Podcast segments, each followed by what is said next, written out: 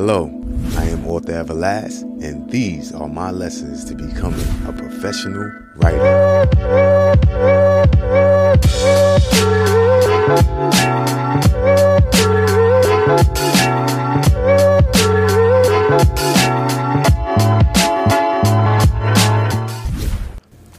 My next lesson: location of your story.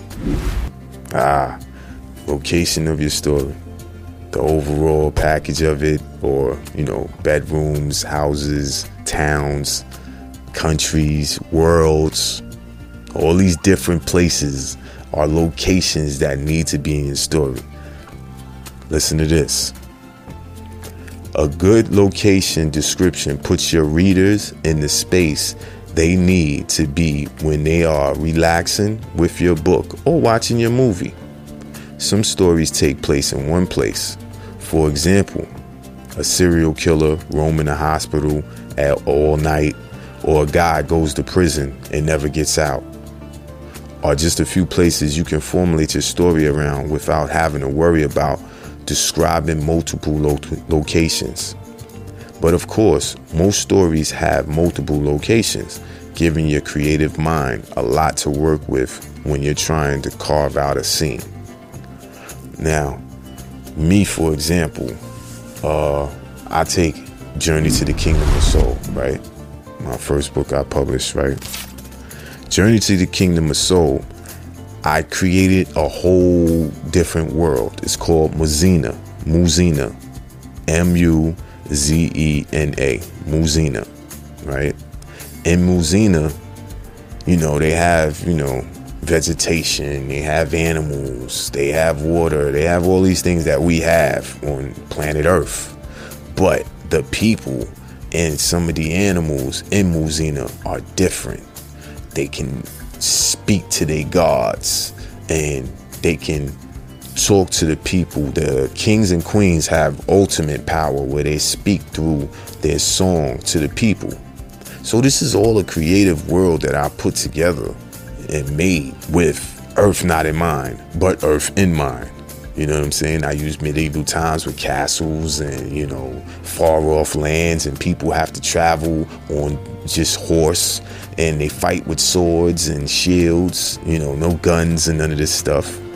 And but their powers are strong, you know?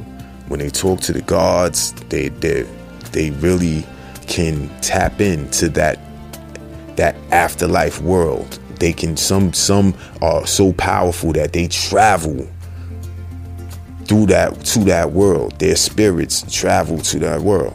These are all creative things that I put together in this one book, but I had to make that world to do that, that location to do that. The forest, you know what I'm saying? Uh, the the rainforest, the the um, you know, anything that comes with building that world. And you describe it to your reader. The vegetation, you know, how dense is it? You know, how did they get from point A to point B? What did, did they come into? Did they come to a place where it was a river and now they got to cross it? You know, like all of these things. You put them in the room.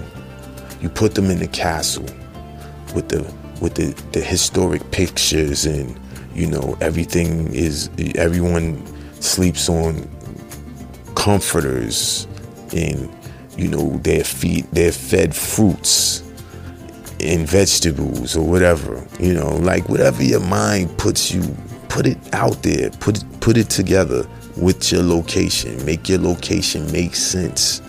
You know what I'm saying? When I make big dinners in there, and, and, and they have, you know, the whole kingdom comes out for a festival.